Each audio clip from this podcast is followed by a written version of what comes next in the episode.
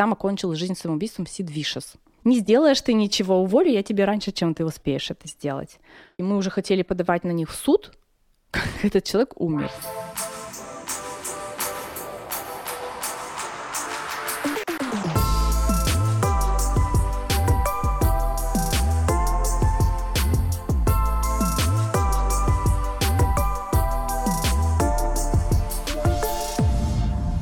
Привет, Вика. Привет, Сережа. Я понял тут, что мы с тобой живем в одном доме, но стабильно встречаемся только в двух местах. Ну, сейчас уже, получается, в одном. Первое — это офис, понятно, а второе — это концерты Текил Джаз. Да, и в этом году мы не виделись, потому что офис закрыт, и Текила Джаз отменили свои концерты из-за коронавируса. Ты меломан? Вообще, да. Какой из последнего прям ты послушала альбом, не знаю, композитора, группу, и прям кайф словила?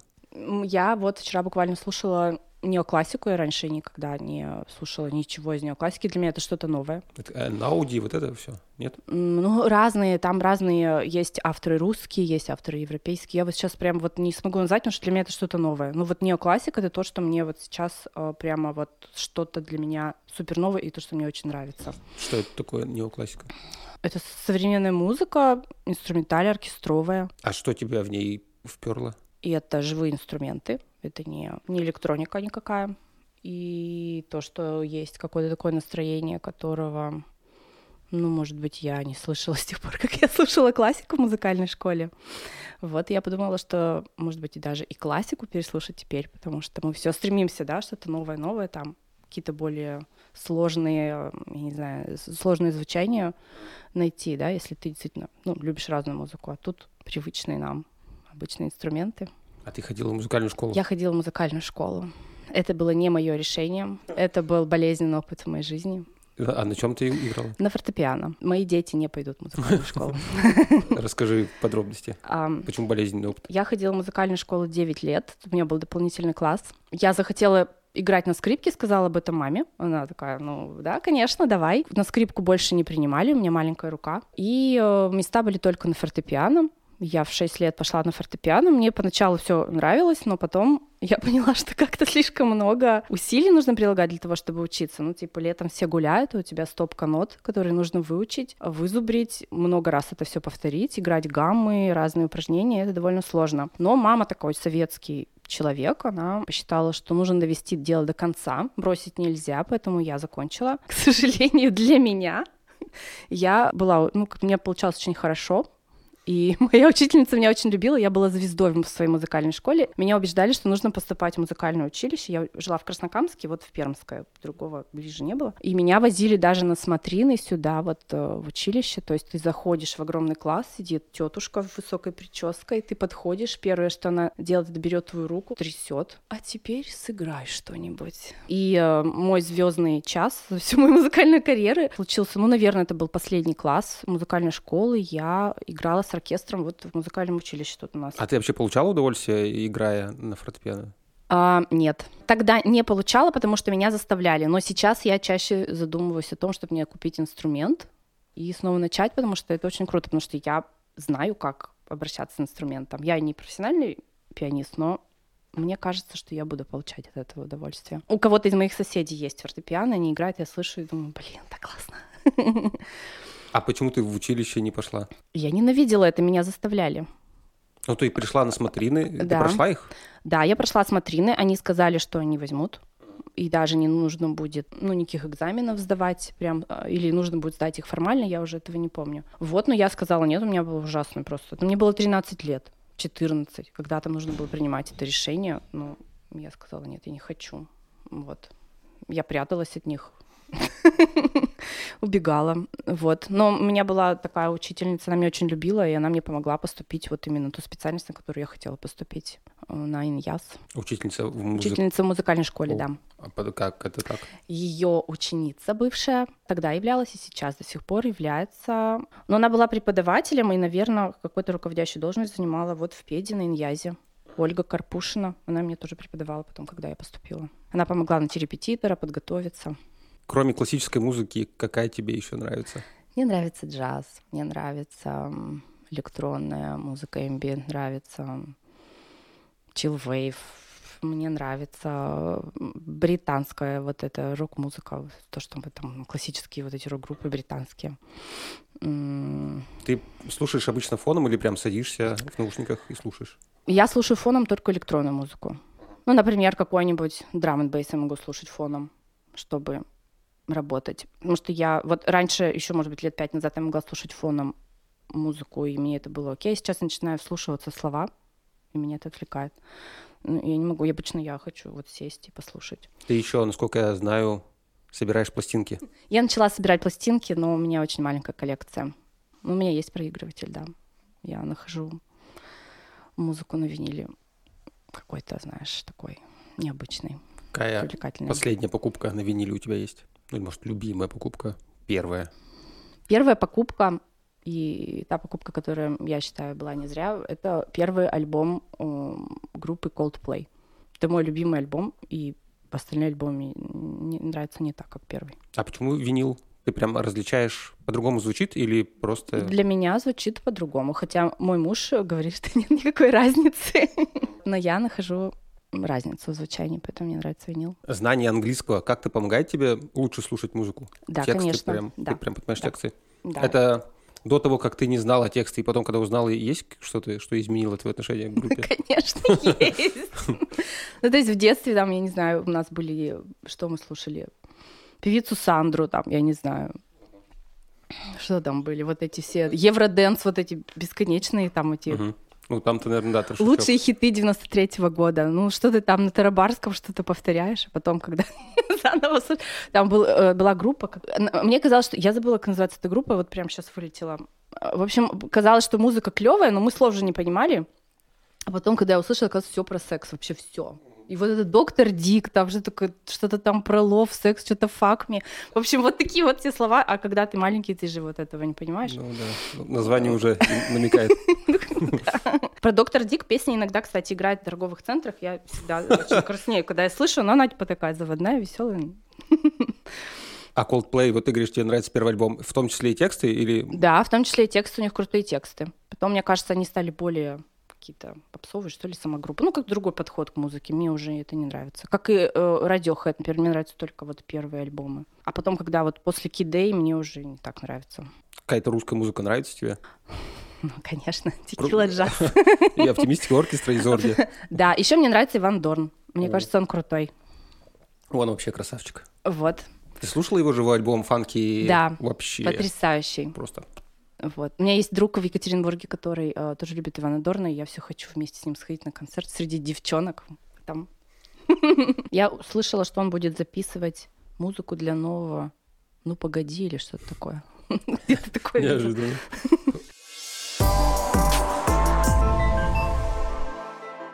Ты сказала, что ты хотела поступить на Иньяс. Почему ты хотела поступить на Иньяс? Еще и в ПЕТ. Мне нравился английский язык. Это был мой любимый предмет, он у меня хорошо получалось на этих уроках, у меня было, были всегда пятерки. Не, вообще я была отличницей, у меня была четверка только по физре. Просто мне вот почему-то было очень интересно узнать культуру другого народа и изучить язык. Мне это казалось интересным, и я захотела стать переводчиком. Но в те самые годы, когда я захотела стать переводчиком, это была очень популярная специальность. Было очень сложно попасть.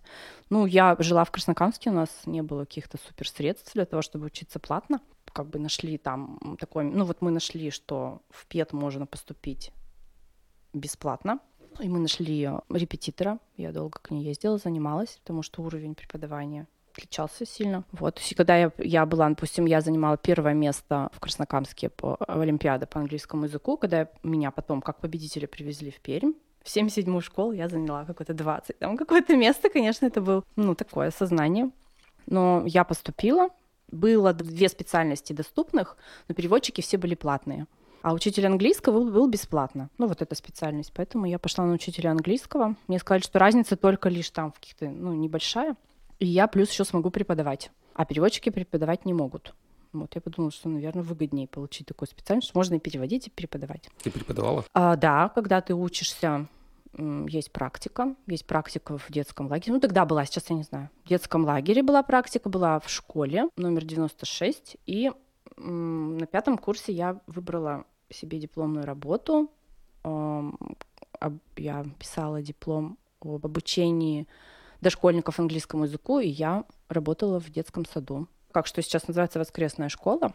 Я работала в детском саду и учила вот детишек там 4-5 лет английскому языку. Это было круто. Это самая лучшая работа, которую можно себе представить. А что в ней классного? То, что усилия, которые ты прилагаешь, эм, ну, мы здесь забываем об оплату, про, про оплату, что вот эти усилия, вот то, что ты вкладываешь в эту работу, ну, я имею в виду какие-то эмоциональный э, вклад, вот этот вот моральный, да, вклад, он тебе возвращается там в пятикратном, в шестикратном размере, потому что эти дети начинают тебя обожать. То есть ты заходишь, они все бегут, тебя встречают. То есть ты вроде бы ничего особенно не делал, чтобы помочь им запомнить слова, но ты приходишь в следующий раз, и они все это говорят, чему ты их учил. Это просто потрясающе. Закончив универ, ты пошла работать по специальности?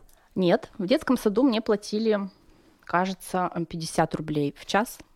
Даже в то время это были смешные деньги, поэтому я решила, что учительство, наверное, не для меня. Ники... Ну, то есть я как буду платить за квартиру, как вообще буду жить, я не знаю. Я купила газету «Вабанк», я не знаю, может быть, вы помните еще такую газету. Там публиковали объявление о работе.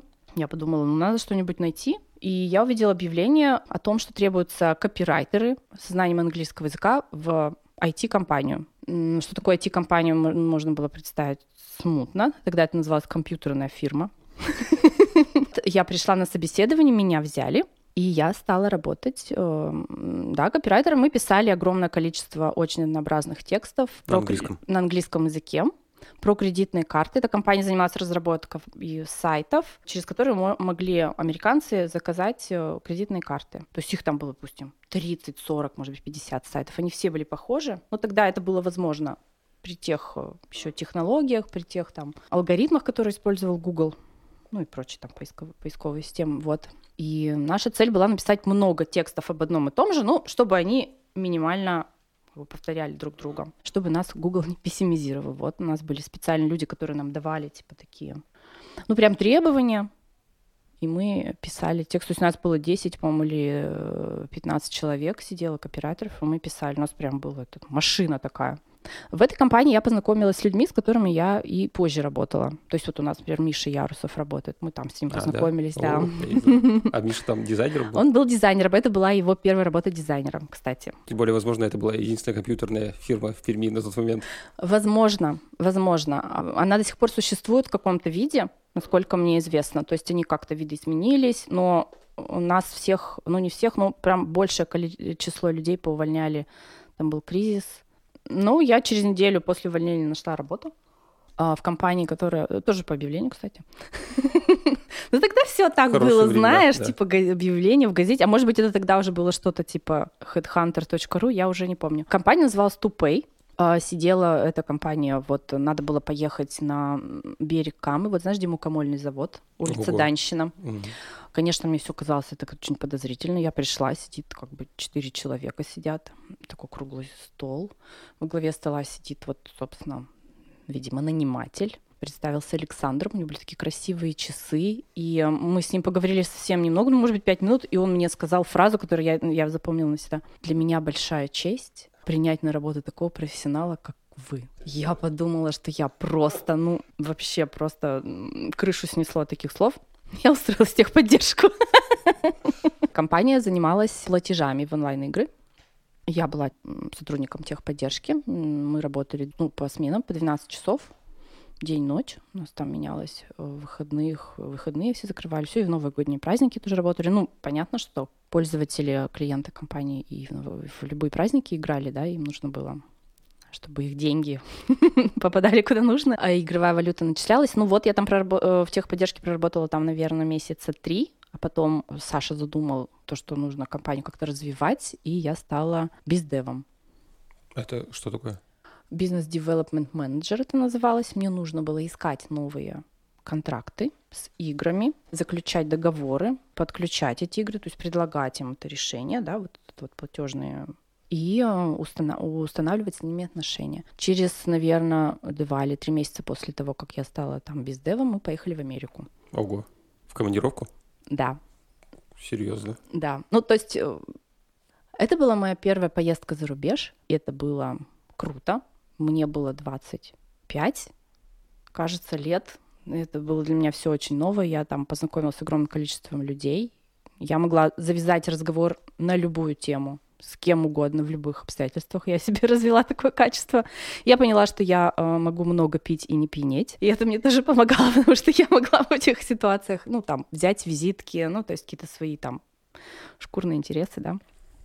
Твой английский был достаточный для того, чтобы свободно разговаривать? Нет. Мой английский был недостаточен, несмотря на то, что я училась на Иньязе. Там я научилась говорить, то есть буквально там 2-3 недели ты начинаешь хорошо говорить, когда ты окружен, ну, когда в языковой среде, да, что называется. Вот мы ездили по разным выставкам, то есть мы были в Нью-Йорке, выставка-конференция, то есть там такое мероприятие когда очень много разных палаточек, разных столов, где э, игры приходят присматривать себе партнеров, или если это для пользователей, то секция отдельно там со своими поклонниками разработчики игр встречаются. Мы в Сан-Франциско жили, наверное, 4 месяца где-то, а в Лос-Анджелес мы ездили, вот чтобы он посмотрел. Он нас везде возил, это, конечно, круто. Он нам решил показать Америку. Я очень ему за это благодарна, потому что мы побывали в Нью-Йорке, мы побывали в Лас-Вегасе, в Сан-Франциско пожили, там все обошли, что было можно. Вот в в Лос-Анджелесе он нам все показал. То есть он водил нас в ресторан. Если в Нью-Йорк вот мы приехали, мы были, кстати, расскажу, да, в Нью-Йорке, когда мы в Нью-Йорк приехали, он решил, что нужно какой-то найти э,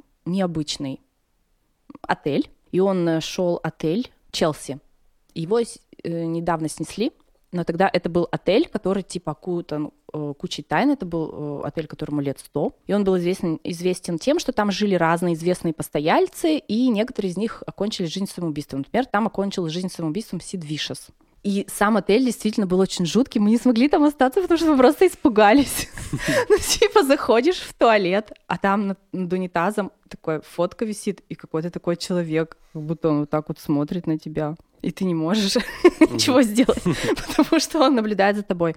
Какие-то коридоры, э, на некоторых дверях там были вот куча записок, которые в разное там время переколоты, типа ты где, э, значит, напиши мне. Ну, в общем, жуть, не знаю, может быть, сами владельцы отеля сознательно эту атмосферу нагнетали, я не знаю. Но мы там не остались и поехали в другой, потому что мы такие, фиг знает, как здесь спать, непонятно. Вот. А вы, получается, долго, ты сказал 4 месяца, а сколько вы в итоге прожили? Ну, около 4 месяцев, я уже точно не помню, это вот мы приехали где-то в феврале. Крутая командировка. И, ну да, цель была а, найти как можно больше количества контактов, бизнес-контактов, просто осмотреться, понять, что за тусовка. Вот он нас при, при, привез. Ты была первым или вторым сотрудником поддержки в мира? Первым был Максим а, а, ну да, Семеновых, а я, получается, вторым, но на долгое время я была единственным. Недолгое время, а месяц или два или три даже, я была единственным. То есть, когда я пришла, было уже там все плохо, а Максим перешел в sales команду. Все плохо, в смысле? Ну, все плохо с нагрузкой, то есть уже э, продукт набирал, видимо, популярность. Ну, я не знаю, я была, когда я пришла, я была далека еще от всей, как сказать, закулис... всего закулисья. Я видела только что, сколько backlog тикетов, о чем спрашивают, мне надо было срочно изучить продукт, разобрать backlog. Вот, и я была одна. А как ты вообще попала в мир? Зачем ты пришла? Это был 14 год, кризис. Не было работы вообще. Ну, то есть вообще я рассматривала даже пойти учителем, то есть снова там восстановить там свои знания. Я прошла какие-то краткосрочные курсы у своей однокурсницы, которая со мной училась и была уже довольно таким опытным э, педагогом. Думала, все, пойду, буду учить людей английскому, что еще делать. Увидела, что в Real Time Board требует, ну, есть вакансии, и требуется кто-то в техподдержку. Думаю, ну ладно, зарплату смотрю, ну нормально вроде для моего нынешнего положения, это нормально, несмотря на то, что я раньше вообще не этим занималась. Когда Андрей был нанимающий менеджер, он начал мне рассказывать про компанию, про миссию компании, про то, какие у них планы, про то, для чего их продукт. И я, если честно, была супер удивлена приятно тем, что это настолько крутая идея. Я подумала, что нужно обязательно идти сюда работать, неважно кем, потому что ничего подобного я, никакой подобной идеи я не присоединялась до этого. И поэтому я пошла. То есть в глубине души я понимала, что это для меня, ну, типа, шаг, несколько шагов назад, потому что я начинала свою карьеру с техподдержки и снова пришла в техподдержку отвечать на вопросы пользователей. Но первые там мои дни Меня полностью как бы поменяли мое представление о техподдержке, потому что вопросы, которые задавали пользователи, и то, как а, нужно было на них отвечать, вообще было не похоже на то, что я видела раньше. А в чем отличие? Это были люди, которые, ну, те, кто приходил тогда, ну и сейчас большая часть пользователей именно с этим приходит, это были образованные, интеллигентные люди, которые искали инструмент для того, чтобы сделать свою жизнь легче для того, чтобы решить какие-то свои бизнес-проблемы, какие-то там, не знаю, организовать что-то в своей компании, а, для того, чтобы эм, брейнштормы какие-то сделать, в общем, то, чтобы мыслительную деятельность свою как-то поддержать, организовать. И они узнавали о продукте не потому, что им кто-то отрекламировал, что они увидели рекламу, они искали и нашли. То есть он им понравился до, с того момента, когда они увидели только вот лендинг это были какие-то позитивно настроенные люди, которые очень сильно интересовались продуктом и пытались узнать больше. А как я могу сделать это? А что я могу сделать с помощью этого инструмента? И очень много было позитивного фидбэка, который получали. Так здорово, обалденная идея. Я буду пользоваться там, несмотря ни на что. Я могла как ответить на вопрос э, о том, как нарисовать линию на, на доске. Ну, и, и в то же самое время я могла, э, используя свои какие-то знания, прошлый опыт, человеку подсказать, как можно организовать процесс с помощью мира, ну, например, там, стендапы, да, те же самые. То есть не было такого трешака, с которым обычно ассоциируется ну, ну, конечно, да. Если вспомнить про то, там, как ты работаешь вот с, с игроками, да, вот, ну, там мне звонил просто мужик иногда, и мне говорил, что я, я тебя убью. Он знал, когда у меня смены, и у него не, не приходило столько валюты, сколько он ожидал из-за конвертации. Он там из Украины был или из Беларуси. Он мне звонил, говорит, я тебя убью. Ну, кошмар какой-то. В, в ночи. То есть я не говорю, что там были все такие, но были такие ситуации, от которых хотелось э, прям, ну, выпить после такого разговора. Вот здесь такого не было, когда я пришла, и мне это еще сильнее понравилось. У тебя до сих пор такое ощущение после шести лет работы? Да. То есть сейчас э, аудитория сильно расширилась, я это вижу. Есть причины, почему приходят люди и ругаются, там чем-то недовольные и какие-то злые. Но вот именно такого большого какого-то вот прям негатива я не вижу среди того, что вот приходит. И для этого негатива есть причины, которых ну, нам всем известно. Ты была единственной, а теперь вас сколько, 30, наверное? А что будет больше? Я, я в отпуске, я не знаю, может быть, уже больше. Уже 40, да? Каково тебе? Мне было тяжело, ну, как ты знаешь, наверное, я уходила в декрет. Я была в декрете два года, и в декрет я ушла, была компания 50-60 человек, а пришла она была 200 уже, 250 человек. Конечно, это сложно, потому что я привыкла работать в небольших компаниях, когда я всех знаю, когда я к любому человеку могу подойти и что-то спросить, узнать, сказать привет, поговорить. А сейчас совершенно не такая ситуация. Ну, я, я привыкла, уже адаптировалась к этому, но мне до сих пор не хватает вот именно вот этого, знаешь, это дух стартапа. Когда все как одна семья работают над чем-то одним, над какими-то проектами, все вместе и очень тесно общаются друг с другом. Неуверенность вызывает то, что ты не можешь персонально обратиться к человеку что твое общение не закреплено личным знакомством, что приходится иногда налаживать отношения. Вот на расстоянии. На расстоянии, да. И эти отношения могут быть, знаешь, там в течение, может быть, 20 минут они у тебя состоялись, эти отношения, вы попрощались, может быть, вы никогда больше не будете разговаривать. А ты раньше как работала? Одна круглосуточно? Нет. Я работала обычный рабочий день, но когда я пришла, первые несколько недель я работала, наверное, по 12 часов. Потому что был очень большой бэклог, и мне нужно было срочно узнать продукт. Не было там тогда еще не такого анбординга, как сейчас, там тебя обучают, тебе все показывают. Все приходилось узнавать вот, ну вот прямо здесь сейчас. В чем твой сейчас самый большой рабочий интерес? Я получаю удовольствие тогда, когда я вижу, что я какой-то процесс сделала более эффективным, чем он был раньше. И теперь на что-то затрачивается гораздо меньше усилий. Или усилия, которые люди затрачивают на что-то, а, потом приводят к какому-то такому какому-то объемному результату. Мне нравится, когда я вижу то, что люди начинают работать вместе и создавать что-то крутое, когда ты им не говоришь, что нужно сделать, а у них у самих появляется идея, и они эту идею реализовывают, и тебе потом показывают, и ты понимаешь, что никогда бы в жизни тебе в голову это не пришло. То есть как-то вот, э,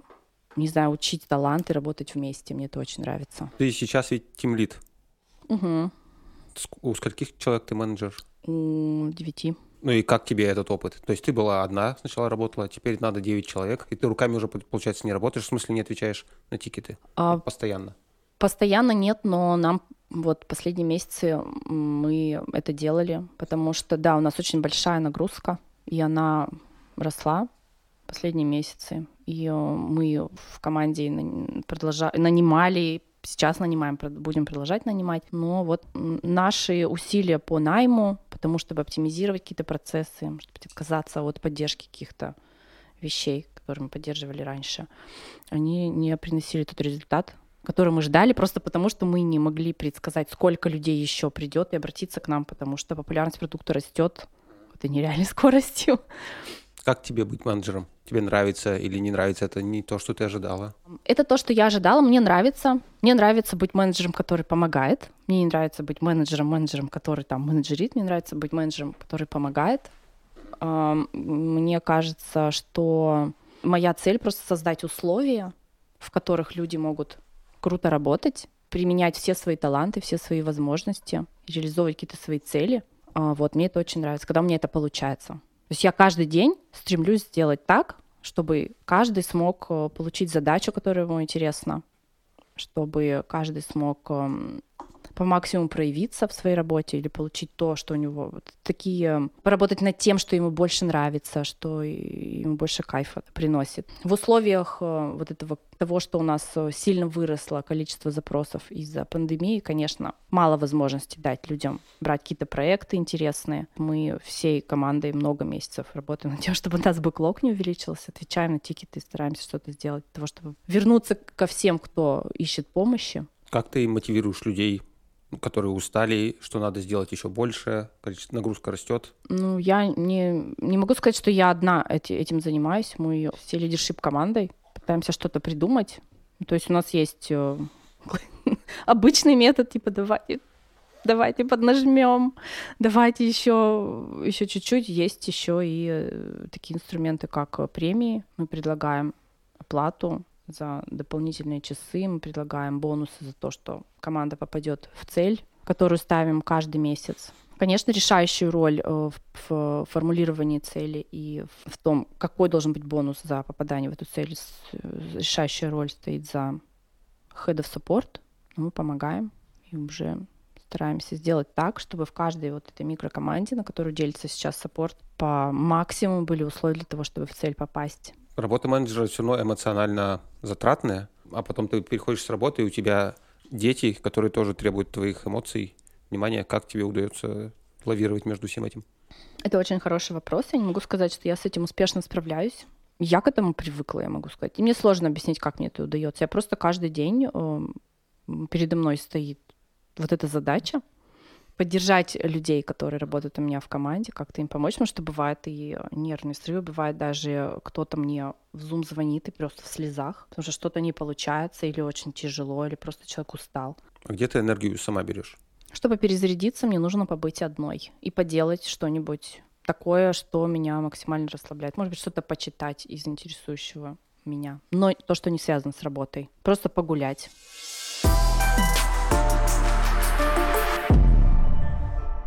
У тебя двое детей, собака, кошка, муж, и ты работаешь из дома. Как тебе это удается? Расскажи про свой распорядок дня, лайфхаки, или у тебя просто полный хаос? У меня есть чудесная мама, которая помогает мне с младшей дочкой. И весь мой день и все то, что я делаю, полностью зависит от нее. Ну, стар, старшего, старшего ребенка я не буду говорить, он ходит в детский сад, он уже большой, ему будет 7 лет, вот через два дня. Ну, то есть он уже и не болеет, и ходит, и я мало участвую уже в его какой-то жизни, но есть еще маленький ребенок, который требует много внимания. Мама приходит с утра, к этому, там, в, в 9, к этому времени я уже готова закрыть дверь за собой. Да. То есть я уже подготовилась, я там позавтракала, и я отдаю ей ребенка вот примерно вот так. Просто вот я это вручаю, закрываю дверь и э, начинаю работать. Э, на двери в комнату нет ручек. Есть такие маленькие отростки, потому что я ручки брала, иначе дети открывают двери, заходят. И работаю за закрытыми дверями. В обед я выхожу, и очень круто, что я работаю из дома, я могу в обед встретиться с ребенком. Обычно, когда ты работаешь из офиса, ты ребенка видишь два часа в день буквально.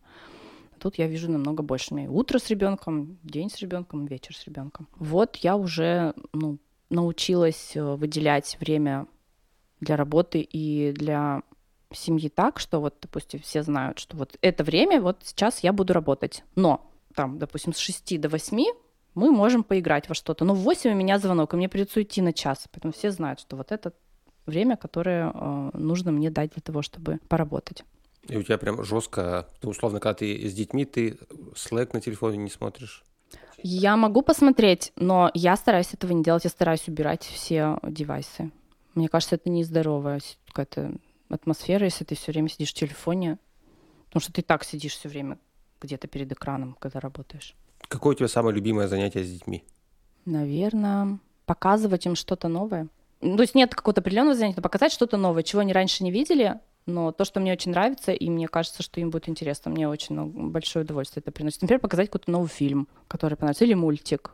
Или вот мы ездили в зоопарк. В условиях пандемии особо нет выбора, куда поехать, мы туда поехали. То есть они впервые увидели животных э, живьем. Кто их больше всего впечатлил?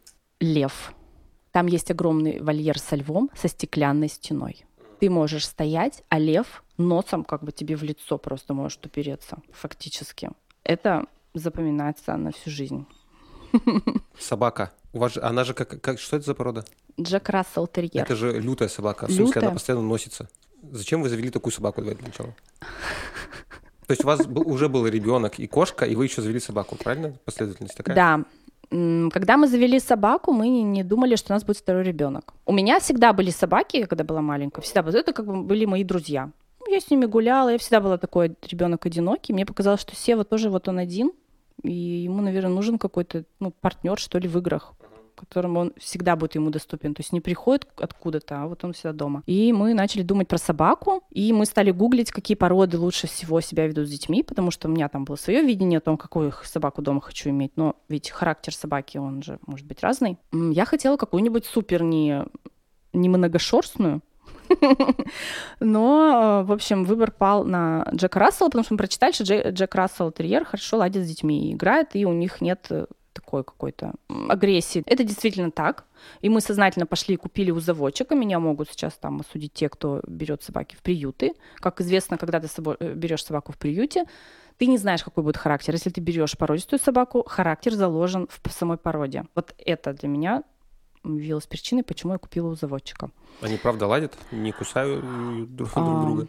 Они, правда, ладят, он супер играет с детьми. Если очень много детей, он очень доволен.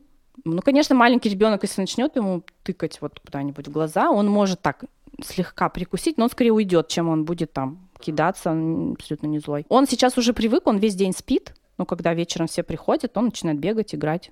А Сева с ним сам гуляет? Нет, пока еще нет. Он очень сильно тянет, э, он очень сильный, хотя он маленький, да, кажется, что очень маленький, но очень сильный. И даже я иногда не могу его как бы так вот удержать, когда он тянет на улице, поэтому Сева с ним не гуляет пока.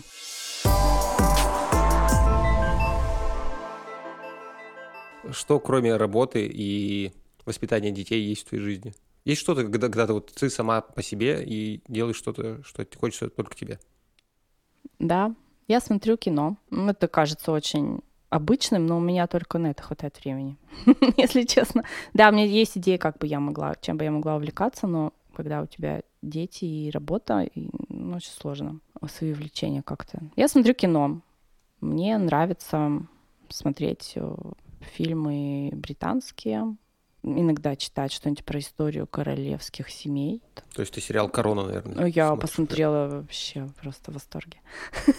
Мне вообще нравится история, я подписана на всякие исторические паблики. История вообще или конкретной страны, Англии, не знаю, России? Ну да, вот, да, Англия, Россия, вот Европа, европейская история, средневековая история мне нравится. Я не могу сказать, что я такой прям сейчас смогу э, что-то рассказать, но мне нравится об этом читать. Или мне нравятся паблики, которые э, публикуют э, обзоры исторических событий, которые были не так давно, ну там, допустим, вызывают какие-то вот противоречивые мнения. Вот я люблю это читать.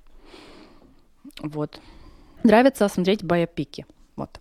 Это что такое? А, биографические фильмы, биографии разных людей. В смысле, это художественный фильм, Да, основанный на... да, да.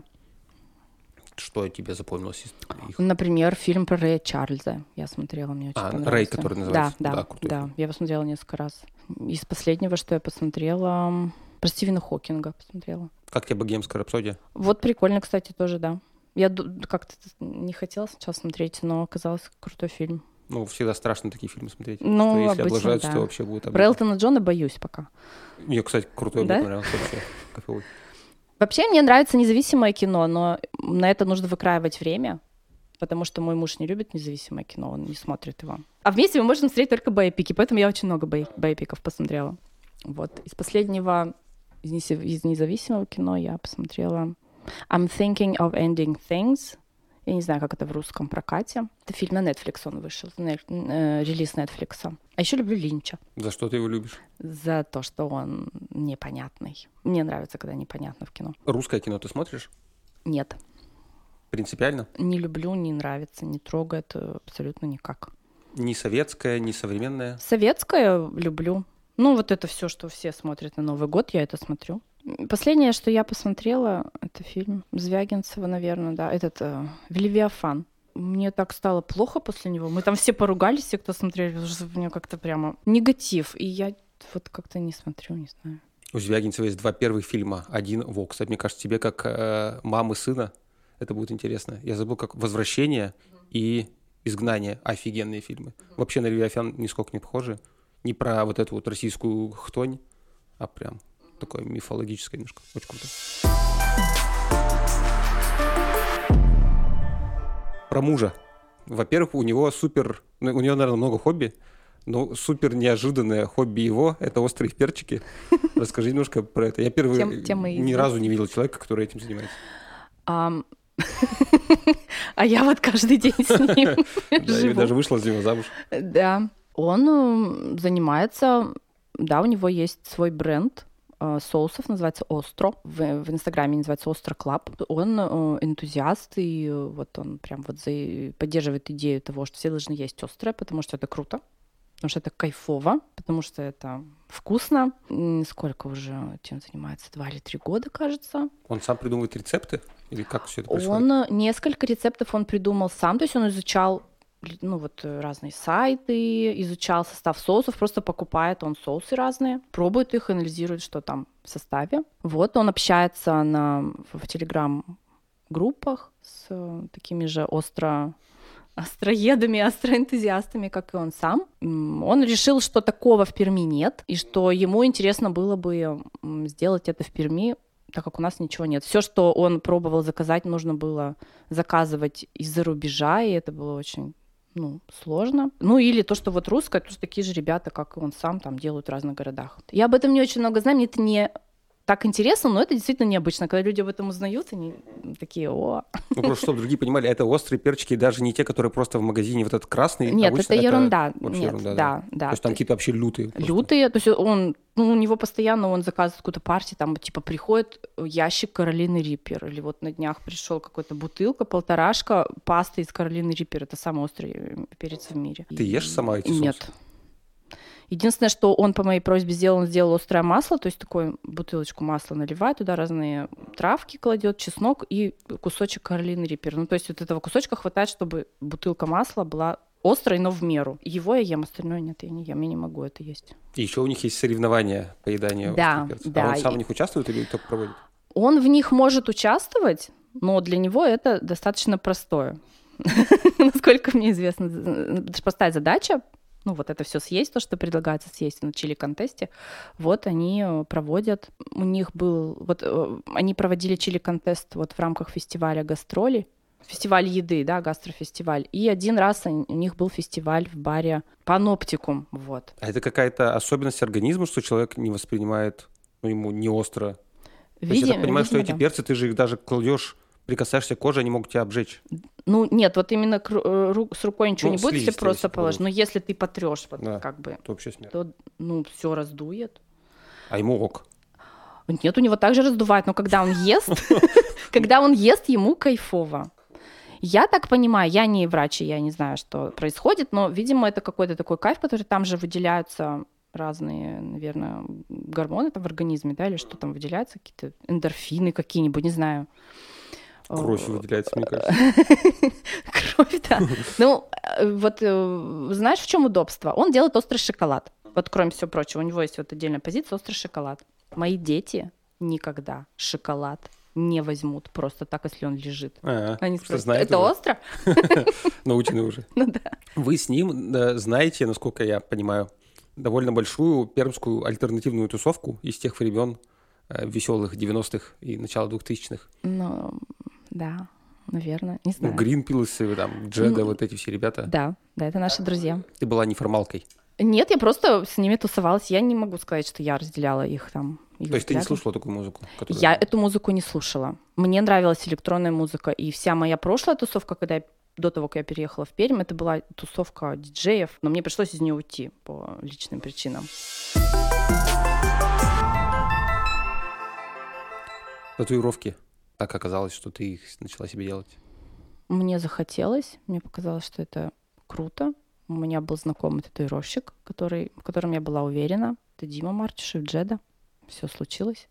Ты остановилась или дальше будешь делать? Я думаю, что я сделаю еще. Нужно же каждый раз подумать, что ты хочешь сделать.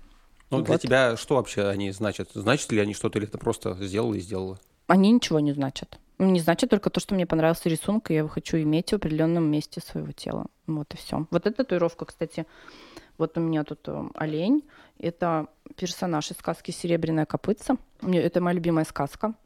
Она написана Павлом Бажовым. Если кто не знает, это такой местный, про уральский, да, автор. И э, мы были в музее в Екатеринбурге, в музее Павла Бажова, дом-музей.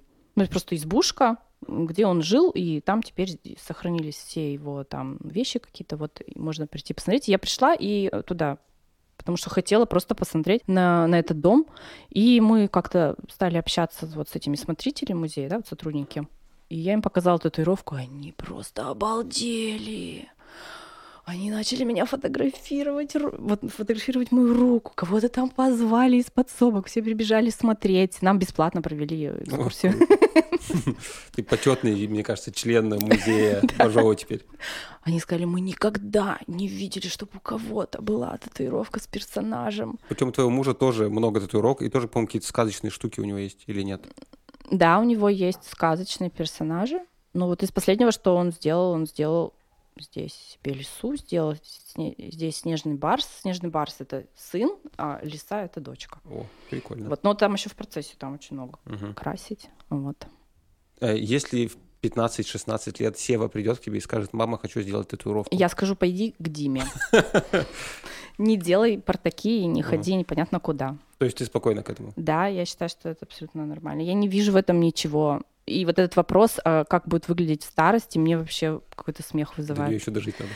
Да даже не в этом дело. Будет выглядеть так же, как и все остальные старости, ну, не очень, наверное, привлекательно. Мгм. А родители как отнеслись к татуировкам твоим?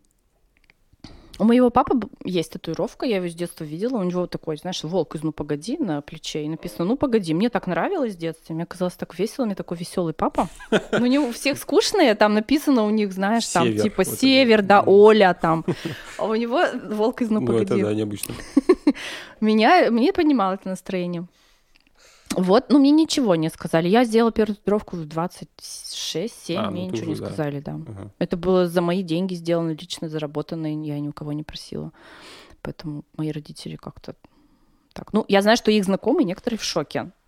Что мне тоже непонятно.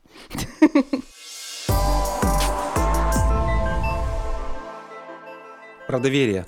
Ты сказала, что да. хотела бы об этом поговорить. Мне кажется, это очень важно сейчас. Вот, это очень важно вот каждому человеку понимать про то, что такое доверие, и понимать, как оно, насколько важно в жизни доверять себе, людям. Почему для тебя это важная тема? Для меня это важная тема, э, потому что в моей жизни были обстоятельства, когда мое доверие было обмануто, когда из-за того, что я не доверяла кому-то, в том числе и себе, я совершала ошибки. Эти ошибки были непоправимы иногда. Поэтому эта тема для меня важна. Мне кажется, что я много получила опыта в том, как можно выстроить доверие, как его можно использовать, как, насколько оно важно. Расскажи, как выстраивать доверие. Ну, я об этом знаю, когда я упомянула о том, что я вот об этом... У меня есть много опыта, я не могу сказать, что я бизнес-тренер, сейчас я вас научу э, Ну, выстраивать ты доверие. говоришь про доверие э, мужа и жены или э, коллег по работе. Мамы и детей. Вот обо всем об этом. То есть вот доверие, оно, м, ну, кажется, что доверие это что-то такое, про что написано в книжке, но в твоей жизни оно, ну, как какое-то высокопарное слово, а, которое мало применимо в жизни. Что ты обычно делаешь? Работаешь, ходишь в магазин, там, не знаю, спишь, моешься, выходишь замуж, э, можешь родить ребенка. Ну, доверие это в книжке, но нет. Оно прям вот каждый день с нами доверие. Вот если его нет, то твоя жизнь, она совершенно не такая. И ничего не получается без этого. Даже поговорить с человеком не получается. Вот я вот не пришла бы сегодня сюда, если бы у меня не было к тебе доверия. Если бы, возможно, какой-то другой человек меня пригласи- пригласил, я бы еще подумала, а могу ли я пойти, потому что у меня не выстроены дов- доверительные отношения с этим человеком. Вот. Но при этом мы же с тобой не, не выстраивали При отношения этом доверия. мы с тобой не выстраивали отношения. Но вот я тебе доверяю почему-то. Может быть, потому что ты мое доверие не обманывал, или ты там действовал примерно так всегда, как я тебя ожидала. Ну, когда мы в прошлом с тобой как-то, ну, общались, соприкасались как-то в работе. Были в жизни случаи, когда мое доверие было полностью обмануто. Это такой был очень болезненный опыт. Оно восстанавливается для тебя, доверие? Его очень тяжело восстановить, если опыт супер болезненный. Это мой опыт, и над этим нужно работать, потому что э, когда ты не можешь доверять тем, кто вокруг тебя, когда ты не можешь доверять себе, у тебя в жизни ничего не получается. Ты не можешь добиться того, чего ты хочешь. Вот в моей карьере была очень неприятная ситуация, последствия от которой я до сих пор испытываю. Я так могу сказать. Она случилась пять лет назад. Я на, на работе, у меня были дружеские отношения с человеком, который был по совместительству мой руководитель.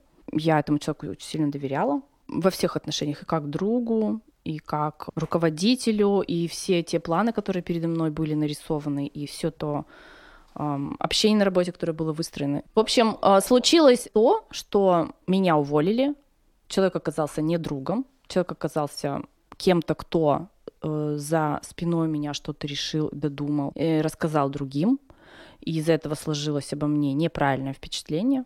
Человек э, стал действовать в своих личных интересах и мою карьеру и мою жизнь личную изменил так, от чего я восстанавливалась там 3-4 года.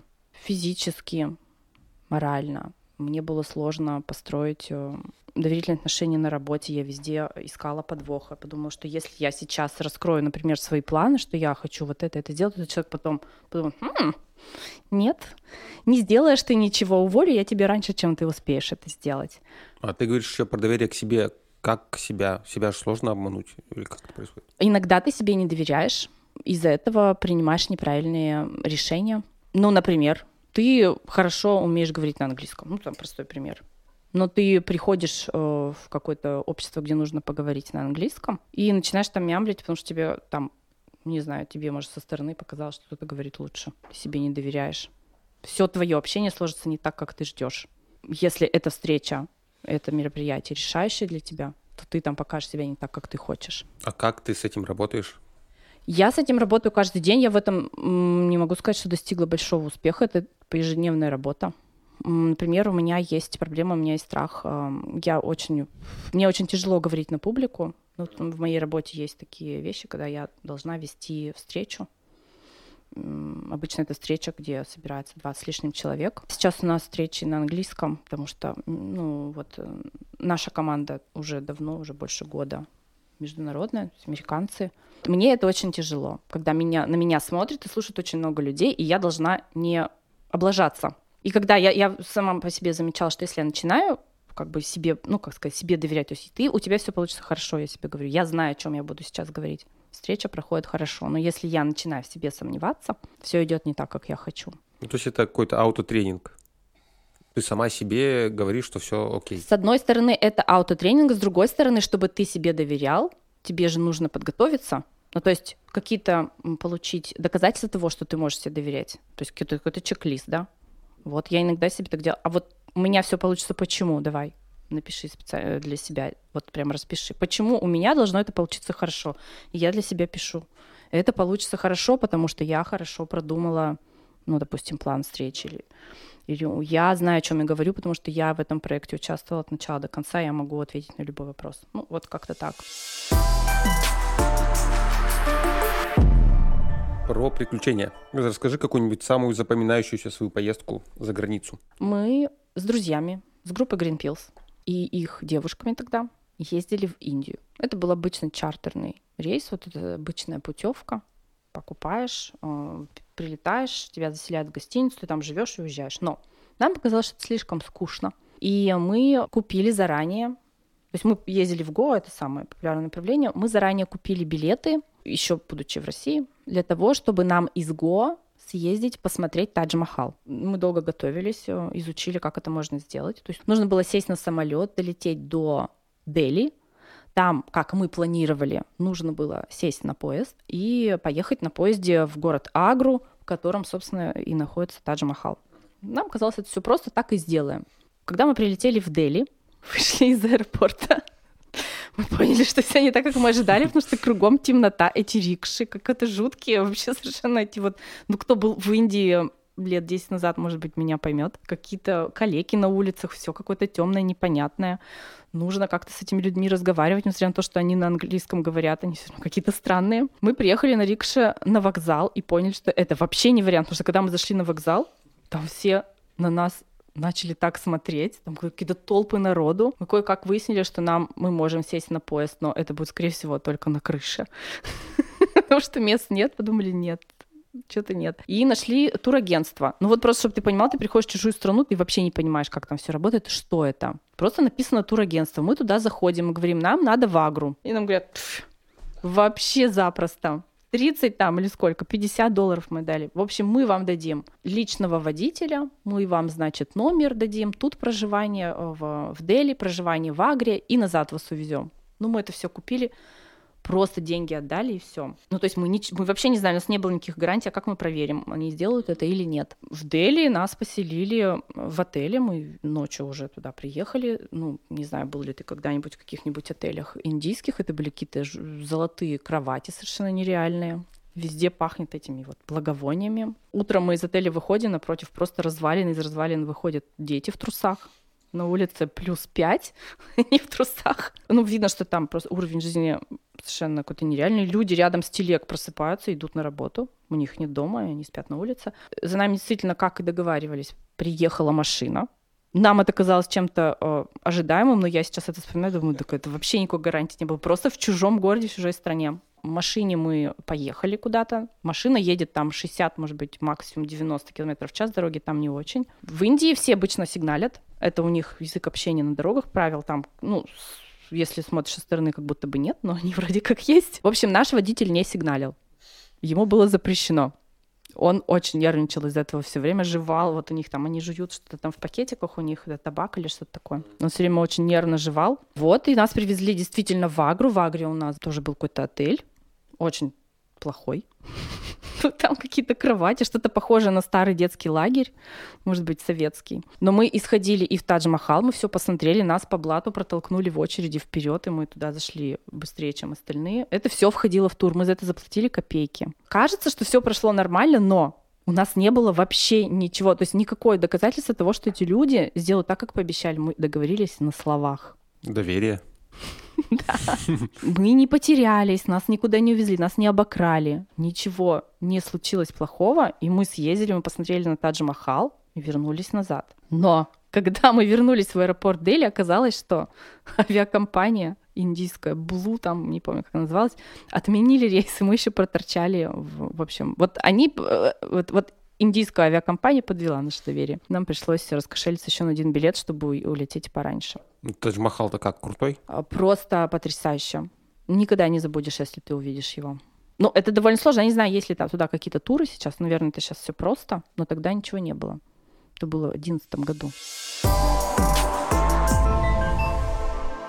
Про дачу. У вас крутая дача, она очень душевно выглядит, и вы ее строите сами с нуля. Почему вообще вдруг решили построить с нуля дачу? Не купили дом? Мы купили землю, потому что мы думали, что мы построим за городом дом, будем там жить. Классно же, дешевле, чем квартира и много места. Но потом как-то, в общем, мы поняли, что, наверное, это не для нас, потому что придется же каждый день ездить в город, а если появятся дети, то их же нужно в детский сад куда-то дать, в лес же не отведешь его на целый день. Ну, в общем, как-то так. Поэтому мы решили, что это будет дача. Оказалось, что построить дом не так дешево, как кажется. Нам хотелось что-то качественное. Мы нашли каких-то подрядчиков, которые нас в итоге обманули. Мы взяли кредиты, нам ничего толком не построили, нам сделали, по-моему, только фундамент, привезли все это вот как эти бревна. И мы уже хотели подавать на них в суд, этот человек умер. Даже не знаю, как. Мы прочитали просто вот в каком-то пермском сайте, что он попал в аварию и умер. И там же было написано, что он там еще облапошил кого-то. Ну, в общем, неудачный опыт. Потом мы нашли других строителей, они нам закончили строительство. Получилось, что вышло намного дороже, и это какой-то очень небольшой домик. То есть там 30 квадратных метров, наверное. Мы это место используем для того, чтобы просто приехать на выходные, погулять там, посмотреть на огонь, сходить в баню. И у вас там нет огорода? Есть огород теперь уже. Я поняла, что это лучше, чем стричь траву каждую неделю. Мы засадили какой-то огород. Ну, я не такой уж огородник, я ничего в этом не понимаю, но детям интересно. Ну, мы посадили морковку, они потом увидели, как она выросла, они ее съели. Или горох там, вот они его едят. Да и я и сама горох ем. Вот. Ну, чтобы там какие-то прям плантации нет. У Ромы мечта сделать э, обогреваемую теплицу и выращивать там острые перцы, потому что э, вот когда вот еще был разгар пандемии, когда везде все было закрыто, он не мог, например, заказать ничего из-за рубежа, например, вот из Италии ничего не могло приехать, потому что границы были закрыты.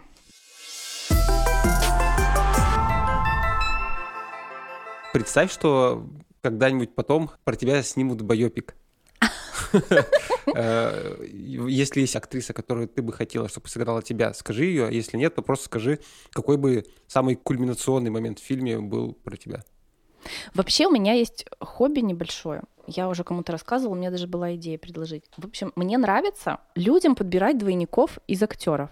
И у меня есть прям свой список двойников, реальных людей из компании. То есть, ну, ты из просто нашей случайно, компании. ну, в смысле, не случайно, Да. не специально ищешь. Ага. Не специально. Это случайно э, получается. Вот, например, как вот пока еще мы были, э, в- работали еще в офисе, какой-то новый там программист, не знаю, разработчик какого-то приняли, написали об этом в канале на всех, сказали, что вот приходит, и он заходит на кухню, и я понимаю, что это просто Роберт Паттисон, просто кошмар. Ну вот он просто на него похож, ну невозможно. Он двигается, как-то разговаривает, просто как он. И есть очень много людей. У меня отдельно все это заготовлено на случай, если пригодится.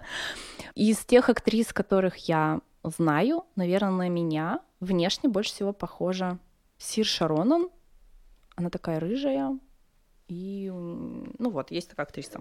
Она, по-моему, шотландского происхождения. Вот, наверное, она просто потому, что она похожа на меня внешне, как мне кажется. И самый кульминационный. Ну, прям вот, что бы там было, не знаю. Он еще нет, еще такой, не, Очень не наступил еще такой момент, мне кажется. Я еще о нем не знаю. Ну, ладно, пусть Но однозначно рождение детей это будет один из таких эм, моментов. Особенно первый ребенок, когда родился, ну, жизнь полностью перевернулась. Спасибо тебе, Вика. Спасибо тебе, Сережа, за то, что задал мне э, неожиданный вопрос. Я не знала, что ты так хорошо меня знаешь. Это все Инстаграм, на самом деле. Который я не веду. Ну. Там все хранится.